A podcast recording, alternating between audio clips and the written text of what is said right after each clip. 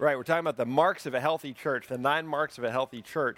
That's a really important topic because although right now you all are here, you know, probably in large part because this is where your family comes, before long you'll decide for yourselves where you, you know, where you want to go to church. Like for example, you'll go off to college and you'll have to evaluate of all the different churches that are out there, where are you going to attend? And you'll have, you know, you'll have good guidance, your parents will weigh in, but you'll have to determine what church is a good church. And, and what we're talking about now, now, the marks of a healthy church are like clues that you can use to investigate, to measure. Really, how do you measure what is a good church? It's like, you know, you talk about the fruit of the Spirit. A believer has fruit of the Spirit, and you use the fruit of the Spirit to to evaluate if somebody's a genuine, authentic believer. And in the same way, the marks that we're talking about in this series help you evaluate a healthy assembly, a healthy church, to see if it is a biblical, healthy church, whether you should, should go there. Now, let me give you an example. I was recently, my family and I were recently in Europe. And uh, when you go to Europe, as some of you guys maybe know because you've been, you go to a lot of museums and you go to a lot of churches. And uh, some of these churches are really old. For example, you can go to church 1,500 years old. Now, if a church is 1,500 years old, is that the mark of a healthy church? I mean, it's been around a long time. Is that a mark of a healthy church? These are, this is like an easy part. Like, these are pretty easy questions. Who, who thinks that is a mark of a healthy church? It's been around forever. Anybody think that? Who thinks that a 1500, just being around 1500 years is not a mark of a healthy church? You're like, well, you know, you know, that can't be right. Are, you, are you with me? That is not the mark of a healthy church. How, how about, how about this? Um, it's huge. We went to some churches, I mean, and they were, I mean, you could fit 10 of these gyms inside one of the churches we went to. So it's just monstrous, just gigantic. Is that, is that the mark of a healthy church? It's just huge? What do you think, Miss Day? No, I mean, but it's huge. I mean, I mean, like, why would you have a small church? I mean, a big church, that's got to be legit, right? No, it's just, it, so that's not a mark of a healthy church. We went to one church that, that, and I'm not, there's no hyperbole, has in fact the greatest display of art in the history of Western civilization. And, and I, I, mean, I don't dispute that even. I mean, it was something to behold. I mean, the beauty was matchless. I mean, I, mean, I don't see any art in here. Okay? I mean, I'm talking about this is this is the best of the best. People travel, they go see this. Is beautiful artwork, is that the mark of a healthy church? What do you guys think? I mean, people came from all over the world to see it. Must be, must be something. So that, is that the mark of a healthy church? Oh, so grandeur and splendor and these incredible feats of man, you know, th- those are not marks of a healthy church. So, we're, what are the marks of a healthy church? What are the, some of the ones you guys have already covered? This is important because, I mean, I, I, I have talked to people who are just kind of a couple of years ahead of you. And I talk, hey, where are you going to church? Well, here's what I'm thinking about. There's this church, and then there's this church, you know, they recite back to me the marks of a healthy church. So don't think that this is not a checklist that is going to have real application for you guys before you know it. So, what are some of the marks you guys have already talked about? Yes, sir. Say it again. Conversion. Was that a good lesson? It was great, wasn't it? That's so important. I mean, I hope you guys took really good notes because conversion, that is a real true mark of a healthy church. Expository preaching. Yeah, why is that important?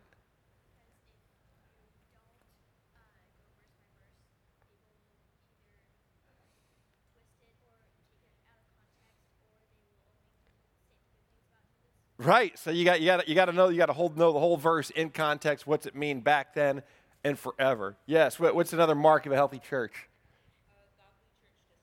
Church discipline. You don't see that a lot out there. It's pretty rare nowadays. Yes, ma'am. Bible study. Yeah, I mean, these are all the clues you use to know if it's a healthy church. And today we're going to talk about a very important mark, a critical mark of a healthy church. Today we're talking about evangelism. Evangelism. And so, evangelism, it comes from the word euangelion. It's a Greek word. We're not going to do a lot of Greek. But, but that word euangelion, you know what it means? It translates into gospel. So if you're going to go out evangelizing, you were out gospeling. It's the act of gospeling. Evangelizing, evangelism is gospeling. And when we read about the gospel in the New Testament, it refers to the gospel of God, the gospel of the kingdom, the gospel of Jesus Christ. So evangelism, which means gospel, is out is the act of gospeling to go out and share the gospel. So, but before you can share the gospel, what do you got to know? Ah, oh, you st- there you go. You got to know the gospel. Before you share the gospel, you've got to know the gospel. For example, the, um, there was a very famous football coach uh, way back when and he was super successful. In fact, now they he was so successful that if you go to the Super Bowl now and you win the Super Bowl, which is like the big thing in the NFL, that's like the main game. Uh, you get the Lombardi Trophy because it's named after this guy because he was such a successful football coach. And so he would start every season the same way. Like so, before they get to the games, you know, they show up for the first practice. This is the best. And he's got a great team. And these are professional football players. But he would start the season the same way in a meeting kind of like this 36 players. And he would hold up a football. And you know what he'd say? To these professional football players who were highly successful, he'd say, This is a football. Why did he do that? He wanted to start with the basic basics. Like, we're all going to agree before we go out and accomplish the mission, we're going to start with the most fundamental, basic thing. This is a football. And so, before you go out and evangelize, before you go share the gospel, you've got to know the gospel.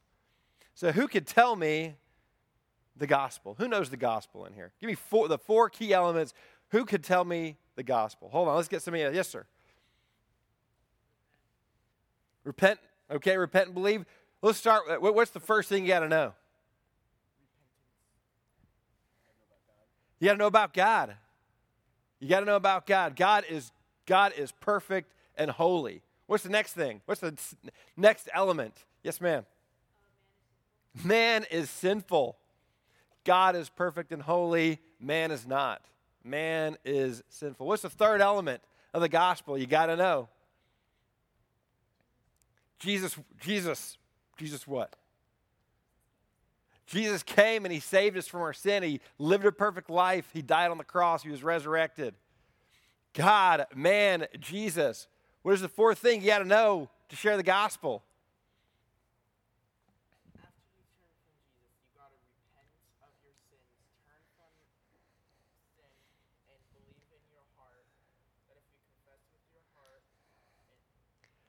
Yes, exa- that's exactly right. Hey, Mark, who knows Mark 115b? Hey, we, all, we that's like your favorite thing to get in Bible quizzing, right? Mark 115b. What is Mark 115b? This quiet group over here. What's Mark 115b? Repent and believe in the gospel. That's exactly right. So that, that, that is a fundamental element of the gospel, the basics. In fact, if you were to zoom out from Mark 115b, repent and believe in the gospel. What, what is the context there? Because we talk about the importance of knowing the context of the verse. Where'd that, where'd that come? That, those are Jesus' words. And what was he doing when he shared repent and believe uh, in the gospel? Jesus came into Galilee. This is Mark uh, chapter 1, as you guys well know, verse 14 and 15. Jesus came into Galilee. What was he doing? Preaching the gospel of God. See, Jesus is busy preaching the gospel of God and saying the time is fulfilled, the kingdom of God is at hand. Repent and believe in the gospel. So Jesus is evangelizing. So we all know Mark 115b, the context is he's evangelizing, telling people to to, that the kingdom of God is at hand. So here's your definition evangelism. Evangelism, a mark of a healthy church. What is it? It is sharing with unbelievers the good news of Jesus Christ. Sharing with unbelievers the good news of Jesus Christ, what he did to save sinners, urging them to repent and believe in the gospel. So let's cover a couple of different points about biblical evangelism. How do you how do you how do you biblically evangelize? What are the keys? First, you got to preach the whole gospel. You got to preach the whole gospel. What do I mean by that? What do you think I mean by that? You got to preach the whole gospel. Yes, ma'am. Like, what would you leave out? Yeah, like you, she's saying, you got you got to you got to tell them the whole story. You can't just leave parts out like that. The person you're talking to is sinful. So, biblical evangelism, you've got to tell the whole story. You've got to share the whole gospel, even the hard news. You can't, hey, God loves you. God has a plan for you. You're beautifully and wonderfully made, and you're meant for fellowship with God. All true, but you also happen to be a sinner in a state of sin. You have rejected God. So you got to share the whole gospel. And you know, you got to let them know, hey, if you if you don't repent and believe, if you don't repent and believe, you know what? You will perish. People want to leave that part out. So you got to share the whole gospel, the tough news that if you do not repent and believe, you will perish. You, you know, um, you know who said that? Who said that if you don't repent and believe, you will perish? Who said that? We talk about context is important. You will perish. Anybody else? Any, any other takers? Oh, you, you helped him out. Jesus, those are the words of the Lord Jesus. I'd take him at face value. If you do not repent and believe, you will perish. That's why you got to share the whole gospel, because that is the whole truth according to Jesus. So you got to share the whole gospel. You got to call people to repent of their sins and trust in Christ. And as we said, you've got to uh, you've got to share the gospel. God, all the elements God, man, Jesus, repent and believe. Those are the four elements. That is the gospel. That is evangelism. So let's move on to our next point um, the Lord's view on evangelism. How did he feel about it? What was his, what was his directive?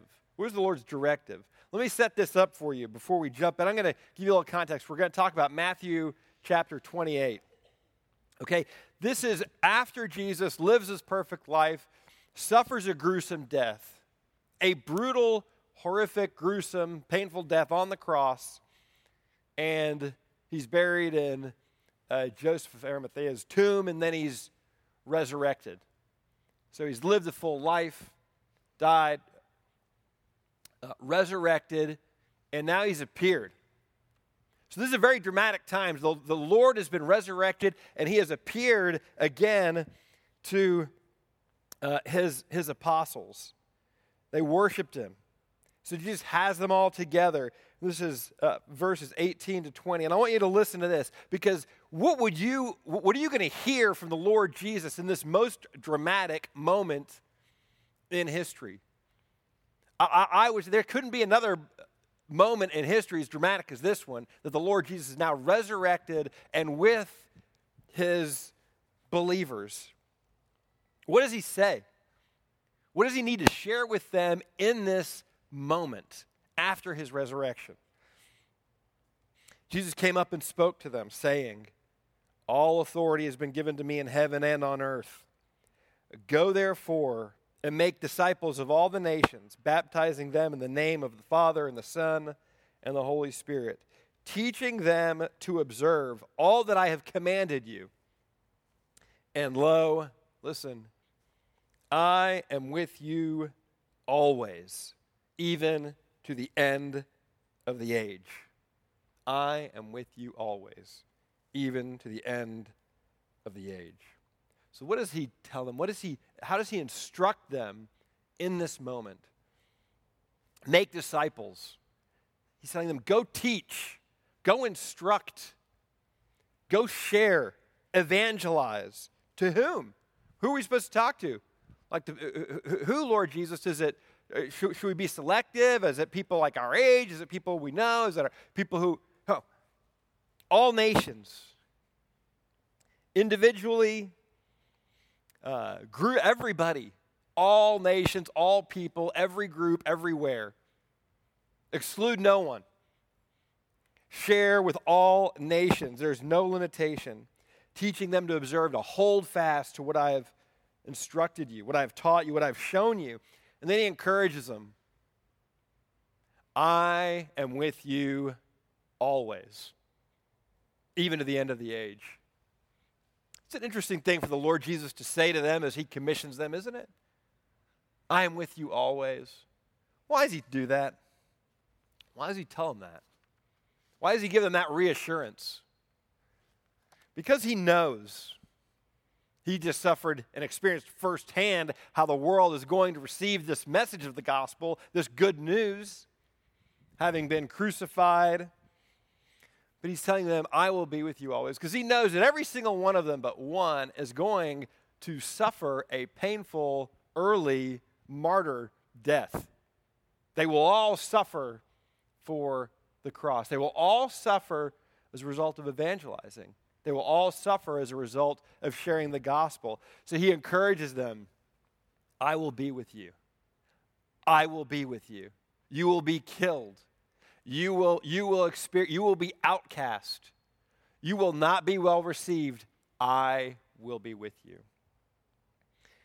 Now, if you go through this, this is a, a consistent uh, uh, uh, reflection of his instruction to them as you move through the other Gospels. In Mark chapter 16, Jesus says, Go into all the world in this same moment after the resurrection. He instructs them in the same way preach the gospel, evangelize, euangelion, the good news, the four elements. Preach the gospel to all creation. And he warns, what does he say? He who has believed and has been baptized shall be saved. But, this is why you got to get to the whole story. You can't sugarcoat it. He who has disbelieved shall be condemned. The gospel is good news for the believer and bad news for the unbeliever. And that is what the Lord Jesus commends, commands them to go and share. Preach the gospel. The kingdom of God is here. Repent and believed. Believe. Be saved or be condemned. Jesus saying it's a, it's a binary choice. It is, the, the, the restaurant is there's fish and there's chicken on the menu, okay? You pick one. There's no third. It's a binary choice. Be saved or be condemned. That is the gospel. And he said, I am with you to the end of the age. You think people want to be told they're going to be condemned because they're in a state of sin? People want to be told that? People don't want to be told that. That's why there's a need for reassurance. In Luke, similarly in chapter 24, verses 45 to 49, uh, Jesus says, Repentance for forgiveness of sins will be proclaimed in his name to all the nations, beginning from Jerusalem. And behold, I am sending forth the promise of my Father upon you. As the Father has sent me, listen to this. This is very important for us believers. Jesus says, As the Father has sent me, I am sending you. In the same way that Jesus is sent out by the Father, he is sending us out.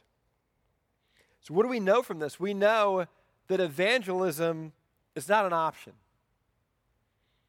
It's not an option, it's a directive, it's a command.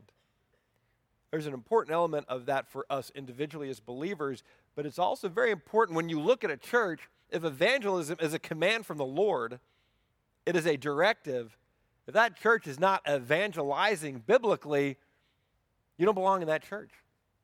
It can hardly be called a church. That is how you measure that mark of a church. So you, and he, so he tells you you got to share the good news with all creation. And he sends us out. He sends us believers out as he was sent out.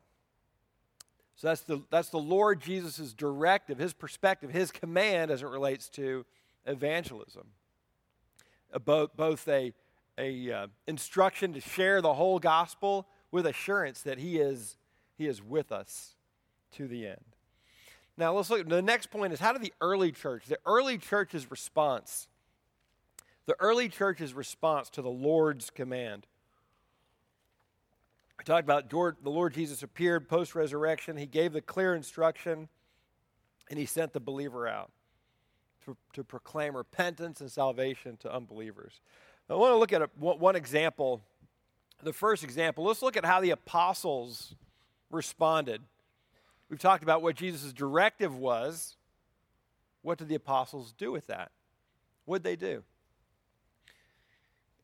In Mark 16, uh, uh, verse 20, clearly they responded well. Listen, they went out and preached everywhere while the Lord, listen to this, while the Lord worked with them. So they went out, they were obedient, they preached. That's like to proclaim like a herald. Not this vision, like, you know, like the these little angels, like the little, like that's like, that's the word they preached. It's like they heralded the good news, they proclaimed it, just like the Lord Jesus instructed them everywhere. Now, listen to this. This is very interesting. I hope you write this down. It says, The Lord worked with them. The Lord worked with them. You can look at the entire Bible from the table of contents to the maps, beginning to end. And this is the only instance in the whole Word of God where that expression is used, where the Lord worked with them. That phrase is very unique and it's only used right here. What does that mean? Where do we get that? That word, that expression in Greek, it's um, synergio. Synergio. We, we, we have a word in English like that. Anybody know what I'm, anybody know the word synergio? We have an English word from that Greek word. Synergy. What does synergy mean, Gresh? Two things. What's that? You guys are so smart. Two things working together. You can't sit in any meeting, in any kind of workplace, and not talk about synergy. Oh, we're going to get this group, and they're going to get with that group. There's going to be great synergy. Because you take two, two things, two separate things, and they work together and they create a greater thing. And this word right here is the promise of, uh, from God that the Lord worked with them. The Lord synergized with them in the preaching of the gospel. So the Lord's activation and the, and the initiative of the believer coming together and having synergy for to preach the gospel, to proclaim the good news of the Lord Jesus Christ coming and saving sinners from their sin. This is the only place where, where there's a promise of synergy in the work of the Lord. You want to have synergy with the Lord God? You want, you want to work with Him in His work? Two things coming together for a greater outcome, a greater impact. That is what is promised. That is what is described here. The Lord worked with them, He had synergy with them. You want to have synergy with the Lord and His work? He's still at work. You know, think about it this way. You know, we, my wife, my wife cleaning the, uh, sleep in the kitchen floor. Forgive me if I've shared the story with you, but she's in there sweeping up the floor and gets all the junk there together in a pile. This was a long time ago. Kids are young, Cheerios and Lego pieces and all kinds of junk down there, Cheetos. Getting it all together, sweeping, sweeping, sweeping, sweeping, sweeping. And then, you know, she's got, she's got her broom. It's an adult sized broom. Then a kid comes along with their little kid sized broom. They want to help. Oh, they're going to sweep, sweep, sweep. And that little nice, neat pile is now spread out all over the kitchen floor again. So you got to start, start sweep, sweep, sweep, sweep, sweeping again. Sweep, sweep, get it all together again. And here comes the kid. Hey, sweep, sweep. They do their little part. It's all spread out all over again. Big mess. Say, hey, I bet. Wouldn't it be a lot easier if you just did it? and you don't include, you know, the little helper? Yeah, yeah, that'd be a lot quicker. It'd be a lot quicker. But I, but I, uh, I want them to work with me. I want them to, to be with me. I want them to learn with me. I want them to, over time, be able to imitate me. So, yeah, it'd be a lot quicker and a lot easier, but I want them doing it with me because that's fellowship and that's growth. And over time, they don't mess it up. And over time, they begin to act like her and be like her. You want to work with the Lord? He didn't need us for his evangelism. He didn't need anybody to go evangelize Paul. You know, this story of Paul, how, you know, the Lord Jesus just appeared to him, blinded him in a dramatic way. You think he, the Lord God needs you, needs me for his work, for his evangelism? He could evangelize the whole world in bat an eye. Hey, he doesn't need us for that. But he wants us for that. He wants to synergize with us. He wants to synergize with his church for that purpose. So that over time we act like him. Over time we we, we work in the way He works. We look the way He looks.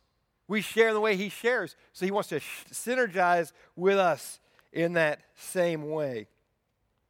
Evangelism. It's the mark of a healthy church, it's the mark of a healthy believer. Let me share another example with you. response to the apostles. This is Peter. They're all together with fellowship. Imagine, you know, they're, they're kind of just hanging out, eating in an upper room there the Lord Jesus has departed. He said, Hey, I'm going to go because I'm going to send my helper. And so they're all hanging out in Jerusalem. And the Holy Spirit descends. There's a crowd gathered outside. And Peter, you know, Peter, who was, um, you know, he, he, he was confronted by the little servant girl, remember, during Jesus' trial, and he, and he denied Jesus three times before the rooster crowed, just like Jesus said he would. So, you know, not exactly a, uh, the strongest uh, guy in town. But now look at Peter after the resurrection, after seeing Jesus, after being restored, and after the descent of the Holy Spirit. And this is Acts chapter 2, verses 14 to 41. Peter, taking his stand with the eleven, taking his stand with the eleven, raised his voice and declared to this group that was assembled outside of where they were located. I'm not going to read the whole thing to you, but he said, Men of Judea and all who live in Jerusalem, let this be known to you and give heed to my words. He's not afraid of any uh, servant girls anymore, it doesn't look like. This is a new Peter. He said, in this moment with the eleven, taking a stand, and it shall be that everyone who calls on the name of the Lord will be saved. Men of Israel, listen to these words. Jesus the Nazarene, and a man attested to by God with miracles and wonders and signs which God performed through him in your midst, just as you yourselves know. You delivered him over, you nailed him to a cross, you put him to death, God raised him up. Let all the house of Israel know for certain that God has made him both Lord and Christ, that Jesus, whom you crucified, what they what was their response when they heard? Because they were they got the whole they got the whole story. You crucified him. You were sinners. You were wrong, and he was resurrected. And he is the Lord. He is the Messiah. He is the Christ. They got the whole story. What was their response? They're pierced to the heart and said to Peter and the rest of the apostles, What shall we do? Peter said, Repent be baptized in the name of the Lord Jesus for the forgiveness of sins, and you will receive the Holy Spirit. They were pierced to the heart. So you see, uh, 3,000 converted that day.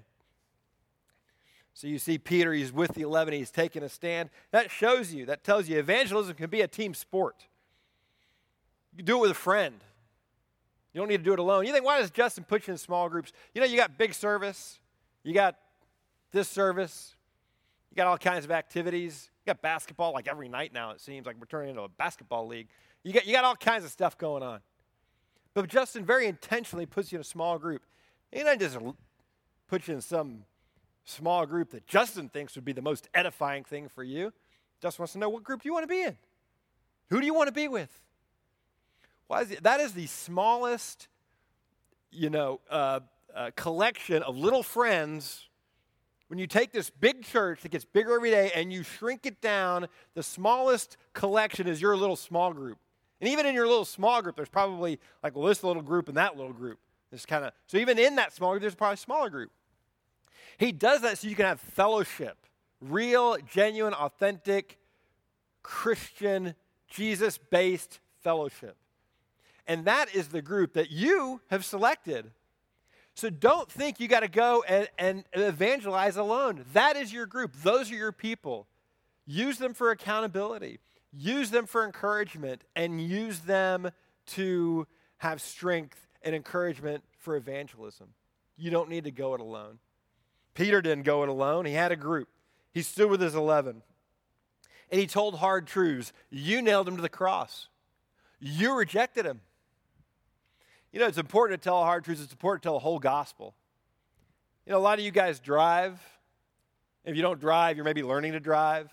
And if you're not learning to drive, you'll soon be learning to drive. You just can't wait to learn to drive. As somebody who has taught people to learn to drive, or somebody who's taught people to drive, you know what you never do when you're teaching somebody to drive? You never sugarcoat it. No, you're not like, well, I think that's a really great effort to look both ways, you know, left, right, left. That's a good job. I mean, that's really, it's all, you're almost doing it, really. I mean, this is almost safe for us. Now, you almost stopped at the red light, and you really, I'm so proud of almost stopping. You just kind of rolled right through, and you know, we almost got hit by that big bus, but it's okay. It's such a, you know, I just, I, I don't want you to feel, I don't want you to feel, you know, uncomfortable. I don't want you to feel like I'm angry or you've done something wrong. Uh, no, that's not how you teach me to drive. Uh, you're like, hey, listen, here's how it, you go. This, that's a full stop. You don't do full stop, okay? You count to, a, you know, three, four. You don't go full stop, you're going to get yourself killed. And you're going to get other people killed. You're going to get me killed. Okay, there's no sugarcoating. You do black and white, and you insist on it being that way. Why? Not because you want to stay alive, although you do, but that kid is going to go off one day in your car. They're going to go off, and if you kind of sugarcoat it, they're going to get themselves killed. And you didn't do them any favors. You got to give them the truth it urgently. The gospel is no different. The gospel is no different. You got to give people the truth. You're not doing them any, any favors. Like, well, you know, they're just so nice. They're so well, they're smart. They got these other attributes. No, there are there are no other attributes. Okay, you got to start with the truth. Give them the truth. You don't do them any favors. Peter wasn't worried about making people uncomfortable. He's like, well, you know, you know, generally people were, you know, nailed. No, no, you nailed him to the cross. He, he wasn't concerned with whether they held the hammer. He wasn't concerned if they had the nails. Like, you did it. You, you nailed him to the cross. And they were pierced to the heart. You got to repent of your sins. The truth is a sword. And Peter didn't mince words. Now, let me give you another example. So that was Peter kind of preaching, evangelizing. That's the uh, to the group. So you know that if that's Jesus' command, you see Peter and the eleven doing it. Uh, that's that's biblical. That's the mark of a healthy church. Peter's doing it. The eleven are doing it. Jesus commanded. You want to be in a group that's doing it. That's why evangelism is the mark of a healthy church. That's the group. Let's look one on one. Very interesting story. Evangelizing one on one. This is Acts chapter 8, uh, verses 25 to 40. So we catch the, um, this collection of believers at the time. They were preaching the gospel. Right there. They're, what are they doing? They're busy preaching the gospel to many villages of who? Of the Samaritans. You guys know the Samaritans, they're, they're on the outs. This is not the cool kids. These are the Samaritans. And the the believers are busy preaching the gospel to the many villages of the Samaritans, and an angel of the Lord appears to one of the believers, to Philip, and he gives him some specific instruction. Go south. Uh, I want you to go down to this road. I want you to connect with this person. Uh, this person uh, is a senior official. I'll just read it to you, verse 27. Uh, so after Philip gets this instruction, he runs down and he got up and he went, uh, and there was an Ethiopian eunuch, a court official of Candace, the queen of the Ethiopians, who was in charge of all of her treasure. He came to Jerusalem to worship. Uh, and then he was returning and he was sitting in his chariot and he was reading to the prophet Isaiah. And the Spirit told Philip, Run up to this chariot, go on up. And Philip ran up to the chariot and he heard him reading Isaiah the prophet. and Philip said, Philip asked him, Hey, um, hey, uh, do, do you understand what you're reading? And he said, Well, how could I unless someone guides me? How, how can I understand what I'm reading unless someone guides me? And so he explained uh, that passage of Isaiah and he preached Jesus to him. And then this official uh, was baptized, and then Philip went on preaching the gospel to the other cities in Caesarea. Now, I want, I want to kind of unpack a couple of things here. This guy, he's like, he's in charge of the whole treasury for, the, for this uh, senior, this queen of Ethiopia. So he's like the secretary of the treasury. There's a very accomplished guy. There's a very important guy. But he's up in Jerusalem worshiping. But he doesn't know what he's worshiping. He, he, he's, so he's kind of there on the periphery, and uh, he, he has some sense that, that he wants to worship, that there's a true God, that, that, that there is a truth out there that's different than what he had historically done, and he wants to go and he wants to worship, and he's up there trying to worship. Now, what's interesting is um, there, you know, Philip is off busy preaching the gospel, and this very accomplished eunuch is uh, returning from worship. And the question is do you understand what you're reading? Now, there's a difference between reading and understanding. You know, maybe we're like that, or you know people like that. They're just reading, but they're not understanding. You know, you could take this approach, you take a very analytical, academic approach to try to understand the Word of God. But that is not how you understand the Word of God as a, as a history book or as an analytical uh, uh, effort to merely unpack what it's saying. It's not merely that. So Philip says, Do you understand what you're reading? Because there's a difference between the two. And what does he tell? Well, how does he respond? I, you know, I can't teach myself what I don't know. How can I teach myself what I, what I don't know? So, what was his response? What did, what did Philip do? Philip preached Jesus. He preached Jesus. See, God uses and he seeks to use believers to synergize with believers to preach Jesus. The most basic, the first principle, the first step is preaching Jesus. And that's what Philip did. Philip ensured that it all starts with preaching Jesus to him.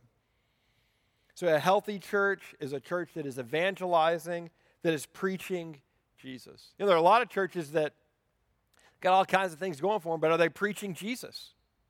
Are they preaching all of Jesus, what he commanded, all of his work? And that was what Philip set out to do the importance of preaching Jesus. And of course, uh, so the eunuch came to understand through Philip's evangelism, and he was baptized.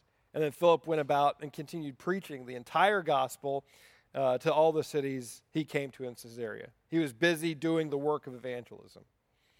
Let me give you a further example that speaks to the importance of evangelism. The importance of evangelism. You know, Peter, for, in, in Acts chapter 10, Peter meets with a Roman soldier, Cornelius. But before we get there, you know, uh, Cornelius is praying, and an angel appeared to him and said, Hey, you need to send for Peter. And Peter had had a vision, you know, that uh, of this blanket coming down with things were clean and unclean, and Peter had never taken part in anything unclean. And his response is, I don't, you know, I don't want to take part in anything unclean. And then the Lord says to him, Whatever I've said is clean, you don't say is unclean. And that was kind of a, a encrypted way for Peter to understand that it is that he should go and he should communicate with, with these Gentiles, because Cornelius is not just a Gentile, he is a soldier of the Roman Empire occupying this area. So this is, you know, like tax collector level, you know, um, you, you know, separation. I mean, this is a Roman soldier. So Cornelius sent for Peter, and and he says, "We're present to hear what you have commanded." So so when Peter gets there, that's Cornelius' invitation. He says, Hey, we're all present. We're here to hear, hear what, what you, Peter, have been commanded. What's the command you've received? Because Cornelius, he's a military guy, and he's thinking in terms of hierarchy and who orders whom around, and what are the commands? What are the orders? What's the mission? What have you been commanded? So, Acts chapter 10, verses 22 to 31. And then again, we're going to read from uh, 42, which goes into 48. Listen to Peter's response. Because Cornelius says, What have you been commanded? Peter says, He, Jesus, ordered us. Jesus ordered us to preach to the people and solemnly to testify that this is the one who has been appointed by God as judge of the living and dead. So Peter explains that evangelism it's an order for the believer. It is an order he received from Jesus. So it's not just because, you know, we love Jesus and he saved us from our sin and that he has done this amazing work on the cross and he has set us free from condemnation, that he has ordered us. He has ordered Peter to preach to the people. It is an order. So if your master is the Lord Jesus, that is your order. For any assembly of authentic Christian believers, that is their order. That is the command the Lord has given them. So we could go on and on to share about evangelism is basically to share about the entire Bible. But in Acts 13, uh, Paul explains the gospel which I preached to you, which you have received, in which you also stand, by which you are saved, hold fast to the word which I preached to you. You know, Paul, throughout all of his letters, is talking about preaching the gospel, hold fast in the gospel. You stand in the gospel. I preach this gospel to you. You preach this gospel to others. So, throughout, all the apostles, they're working diligently and preaching the gospel. So, the next point, let's look at the early church's attitude. Let's look at their attitude toward evangelism? What is their attitude? Were they merely following orders? I mean, it was an order. Peter said, I was ordered to do this. Is Peter just following orders? Is it a chore? Let's look at what Paul said in Romans chapter 1. Paul said, For my part, I am eager to preach the gospel to you also who are in Rome, for I am not ashamed of the gospel. I am eager and I'm not ashamed, for it's the power of God for salvation to everyone who believes to the Jew first and to the Greek. Are we so eager? He is eager to share the gospel, he is unashamed of the gospel. Let me ask you you know, the, um, I, uh, if you are eager, if you are eager to share the gospel, then everything that you encounter is like an opportunity to share the gospel some of you, uh, some of you guys know, there was, uh, you know, we did a seven on seven league. Uh, and because the guy orchestrating and leading this league is eager to share the gospel, you know, the condition of the seven on seven league was the gospel. This is not a church league. This is the league for some kids at the school.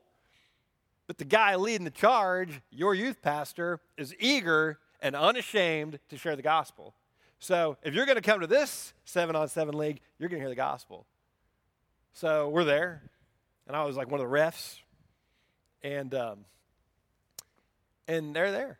And before before they get to seven on seven, he's preaching the gospel and letting and sharing the whole gospel. God is perfect. You, kiddos, I know you were here to play football, but you're all wretched sinners. because he's eager to share the gospel and unashamed to share the gospel. You know, a little seven on seven league. Goodness, you know what? That's the perfect opportunity. Uh, you know, I can assure you there's a lot of seven on seven. There's a lot of football leagues going on in the summer all throughout this great state, and they're not all thinking, oh, wait, this is the perfect time to share the gospel. Not your youth pastor, you know why? Because when you're eager to share the gospel, everything is an opportunity to share the gospel if you're not ashamed. You know, by comparison, when we were in Europe, we went to these fabulous, majestic churches with the greatest artwork ever. People literally traveling, like us, thousands of miles, waiting an hour long lines, you know, to go and check it all out. And, and it's all supposed to be, it's supposed to be about the gospel. And we're all there, and that means people from all over the world. I mean, the crowds, you could you could barely even, you know, you're like trying to get like this. And you know, and you know, they got a captive audience. People who are running these buildings, they share the gospel. Are they eager to share the gospel? I didn't hear the gospel. Man, I saw some cool stuff, but nobody shared the gospel with me, even though I had traveled all that way to go into their stuff and to go into their buildings and see what they have to offer, like people from all over the world. But they're not, they didn't see that and be like, oh, wow, we've got thousands of people in our building, literally from all over the world. Should we share the gospel? Um, uh, doesn't look like a good opportunity to me. I don't think this is a good time. Let them just kind of tour around. Is that eager to share the gospel? No, that is a mark of a church that is not eager to share the gospel. So, on the one hand, if you're eager, you know, sitting out on a hot football field is the perfect opportunity because every opportunity is the perfect opportunity for the gospel because that's the first thing. But if you're not eager to share the gospel, there will never be the right opportunity. You will always wait till tomorrow, till things are just a little different. So the mark of a healthy church is a church that is eager to share the gospel. So, let me conclude with a couple of points. We're going to share the gospel with the four basic elements. The four basic elements. We can't leave until we got the four basic elements down. I mean, you guys are in high school. And I know you know, so just uh,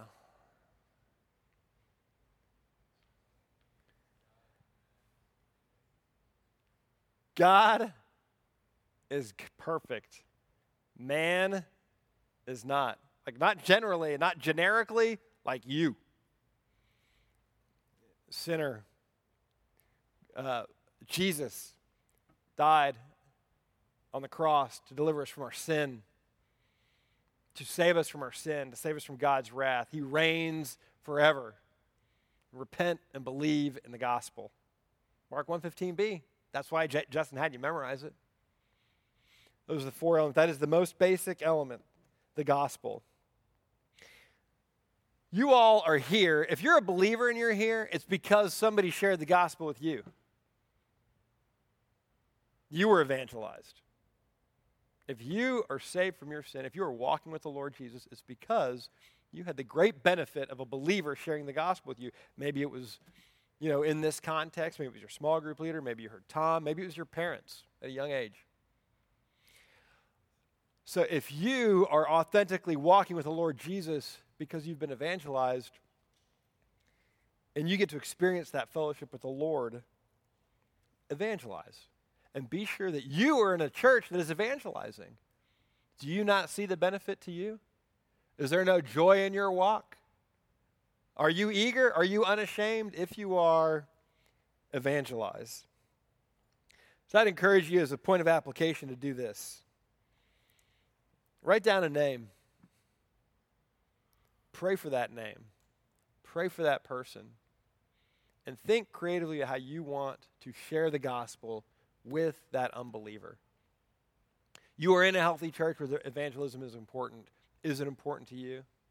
And I pray that you will always be in a church that has that mark of uh, being a biblical, healthy church. Let's pray together. Dear Lord God, thank you for this time. Thank you for your word. I pray, Lord, that you would instruct us, that you would teach us, that you would synergize with us, that you would work with us as you did the early church in sharing your gospel with unbelievers, to make you known, to glorify you in this world and that we would faithfully serve and honor you in every way we can. In your holy and precious name, we pray. Amen.